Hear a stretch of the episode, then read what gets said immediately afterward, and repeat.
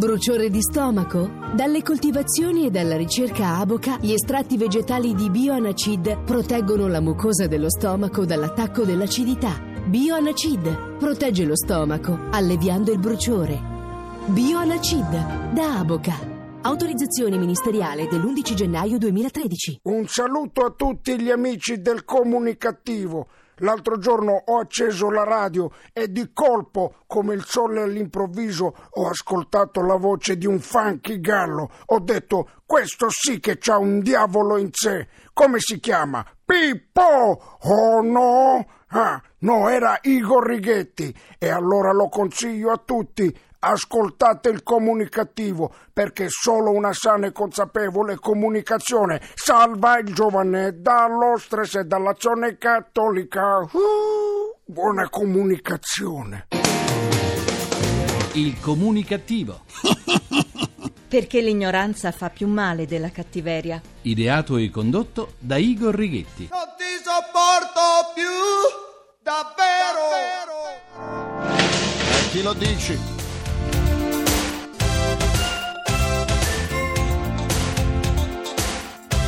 Grazie ad Elmo Fornaciari in arte zucchero per la sua presentazione. Zucchero? Di zucchero, la pillola. Poco, eh, poco poco. Zucchero scaturito dalle corde vocali aliene dell'attore e imitatore Gennaro Calabrese. Buona comunicazione Italia, paese in cui sono più di uno su 20 minori di 16 anni che lavorano dal vostro comunicativo di fiducia. Igor Righetti. Bentornati alla nostra terapia radiofonica di gruppo Fuori dal Coro numero 2109 col 109 undicesimo anno di programmazione. Cominciamo la terapia di oggi. Di tanto in tanto accade. Accade che il cane di casa aggredisca un componente della famiglia, in genere il più inconsapevole, che determinati gesti possono indurre gli animali a far ricorso ai primitivi istinti di difesa. Nei terribili, drammatici casi in cui ciò avviene, rari per fortuna, poiché la cronaca altrimenti non se ne occuperebbe dandogli tanto spazio, non c'è da urlare subito al lupo, al lupo. Ho detto non c'è da urlare al lupo al lupo e su. Quando accade una tragedia come quella del bambino ucciso dai cani del nonno, c'è da chiedersi perché sia successo affinché quella tragica morte non sia stata vana. E l'unica considerazione che mi sembra sia corretto fare è che i cani vengano affidati a persone capaci di gestirli in modo corretto, considerando cioè la loro natura. A nulla vale criminalizzare gli animali, che è un po' come prendersela con l'arco se scocca la freccia. In un recente passato era stata fatta una lista dei cani pericolosi, lista assurda, tanto che dopo un paio di anni il provvedimento fu ritirato perché non è possibile, in base soltanto alla razza, stabilire il rischio di una maggiore o minore aggressività. Il barboncino tenuto male, in uno stato di sofferenza, può essere più aggressivo di un pitbull circondato da affetto. E si ritorna quindi all'unica raccomandazione da fare, educare e gestire i cani in modo corretto ed evitare situazioni che, prive di controllo, possono portare a eventi drammatici come quello accaduto a Siena. E son parole sante, e son parole sante, due parole le Il mio avatar Igor chiede ora la linea per il suo grrrr. Grrrr. GRC, giornale radio comunicativo. Il sindaco di Milano Giuliano Pisapia è intervenuto prontamente a smorzare le polemiche nate dopo una sua ordinanza che proibiva il consumo di gelato dopo la mezzanotte fuori dalle gelaterie nella zona della Movida milanese. In seguito alle rassicurazioni di Pisapia sul dietro front dell'ordinanza, posso quindi affermare che il sindaco del capoluogo lombardo, dopo aver gelato i milanesi, abbia finalmente rotto il ghiaccio? Eh già. Debutta questa sera il programma Jump Stasera mi tuffo, talent di tuffi atletici o pseudotali con VIP Meteore. Visti i nomi degli otto, una volta personaggi in gara, tra questi Stefano Bettarini, Nadia Rinaldi, Enzo Salvi e Ciccio Valenti, è o non è il caso di dire che per rilanciare le loro carriere questo talent potrebbe essere il loro ultimo tuffo o sarà soltanto un buco nell'acqua? Igor, ti ripasso la linea. Presa, grazie a Igor. Per riascoltare le sedute del comunicativo andate sul sito comunicativo.rai.it e basta, dove potrete anche scaricarla in podcast. Come sempre vi aspetto pure sulla pagina Facebook del comunicativo, facebook.com slash il comunicativo per esternare un po' di sane comunicattiverie assieme a me. Soffermiamoci adesso sul valore dell'istruzione. Il presidente Giorgio Napolitano nel discorso di fine anno ha esortato a investire sui giovani, chiamarli a fare la propria parte dando loro però adeguate opportunità. I giovani sono la ricchezza di un paese paese, ne costituiscono la speranza e il futuro. Il correre veloce dei cambiamenti ha generato effetti non anticipati in modo esauriente da politica, imprese e università. L'Italia ha il primato in Europa per numero di giovani che abbandonano gli studi e non lavorano. Durante una ricerca internazionale è stato chiesto ai cittadini europei quali ritenevano fossero i problemi più importanti per la loro nazione. La disoccupazione è stata collocata ai primi posti, assieme all'economia, in genere un po' in tutti i paesi europei, a cui fa subito seguito però il problema dell'adeguamento dell'istruzione. L'Italia si stacca nettamente da questa classifica, ponendo l'istruzione all'ultimo posto della classifica per importanza. Oh mio Dio!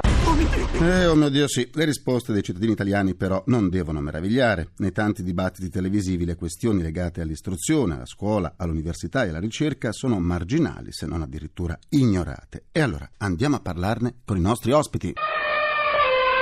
La nostra mascotte precario con il suo barrito annuncia l'ingresso del sottosegretario al Ministero dell'Istruzione, Università e Ricerca Gianluca Galletti. Buona comunicazione. Buona comunicazione a tutti. Per superare la crisi globale attuale, quanto è importante ripensare al peso e al ruolo dell'istruzione? Non è importante, è essenziale. Pensate che nel nostro paese ci sono 250.000 giovani tra i 15 e i 29 anni che non hanno lavoro e non studiano, ma il dato peggiore è che un terzo di questi 250 150.000 ragazzi, secondo l'Istat, non solo non studia, ma ha già rinunciato a cercare il posto di lavoro. Vuole dire che è a casa senza fare nulla. E qui noi perdiamo delle intelligenze, perdiamo della forza lavoro e soprattutto creiamo un disagio sociale fortissimo a questi giovani. Per questo questo governo proprio ha deciso di avere come priorità la disoccupazione giovanile e soprattutto maggiori investimenti in istruzione e ricerca ricerca. Questo è un punto fondamentale. Ricordo le parole del Premier Letta e del Ministro Carrozza che entrambi hanno dichiarato che se non aumenteranno le risorse per l'istruzione e la ricerca sono pronti a dimettersi perché manca la priorità di questo governo. Non è solo una questione di entità di risorse, questo è importante e vanno aumentate, ma bisogna guardare anche la qualità di come si spendono questi soldi.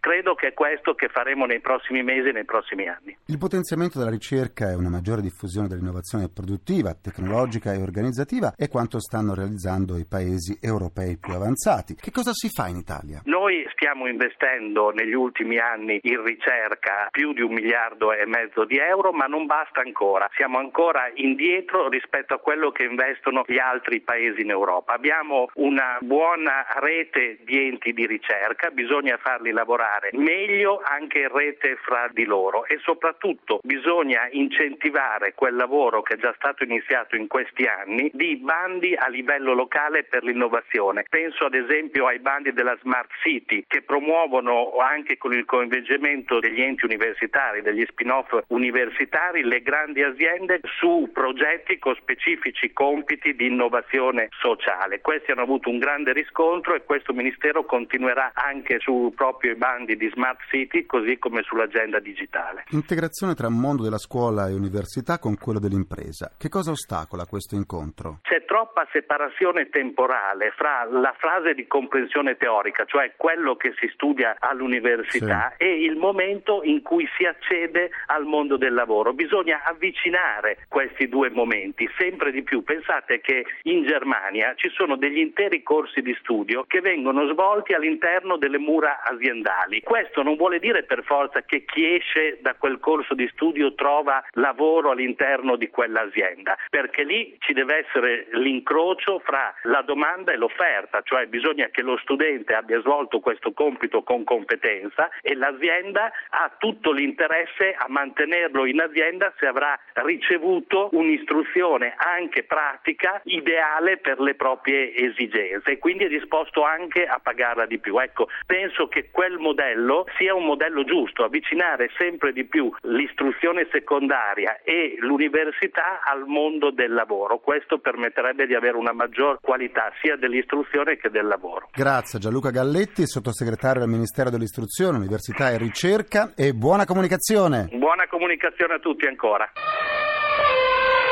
Do la buona comunicazione al componente della Commissione Cultura al Senato, Pietro Liuzzi. Comunicazione a voi. Senatore, la cultura può portare crescita e benessere, sfamando anche chi non vive di cultura. Perché nei dibattiti politici se ne parla così poco? Francamente l'ittere non dan panem rappresenta qualcosa che ha condizionato finora anche un modo di pensare in politica, ma ritengo che poi la politica è specchio del paese, quindi anche nel paese questa massima non trova eh, adepti in grado di sovvertire le sorti della cultura in quanto appunto eh, fautore di eh, sviluppo e di crescita. Quindi c'è un fondo di verità che appartiene a tutte le classi dirigenti, purtroppo di centrodestra e di centrosinistra, la cultura come cenerentola, francamente oggi abbiamo bisogno appunto di sovvertire, come dicevo, un po' le eh, sorti. Sono dell'opinione che guardando ad un piano di eh, sviluppo complessivo possa appunto la, la cultura rappresentare un buon volano per aumentare i punti di PIL nazionale. I giovani sono importanti nella costruzione dell'Italia del futuro. Come metterli nella condizione di dimostrare se e quanto valgono? Certo, fiducia. Noi abbiamo l'obbligo, direi, come classe dirigente, di destinare questa eh, legislatura ai giovani in termini di attenzione, in termini di preoccupazione, in termini anche di prospettiva. È necessario un ricambio anche dando forte visibilità ai, ai talenti, a chi appunto ha in sé una serie di formazioni, eh, ma anche formazione che provengono eh, dal sistema eh, dell'istruzione del Paese e che francamente non sempre vengono messe in evidenza. I giovani eh, ritengo che a loro volta abbiano anche la necessità di essere propositivi, non chiudersi in uno stato di rassegnazione e addirittura non assecondare sempre e comunque la volontà degli adulti. Quali sono le debolezze del nostro sistema di formazione culturale e professionale? Penso che siano insite al sistema organizzativo della nostra economia e quindi anche della nostra società, a cominciare dalla scuola, che sebbene abbia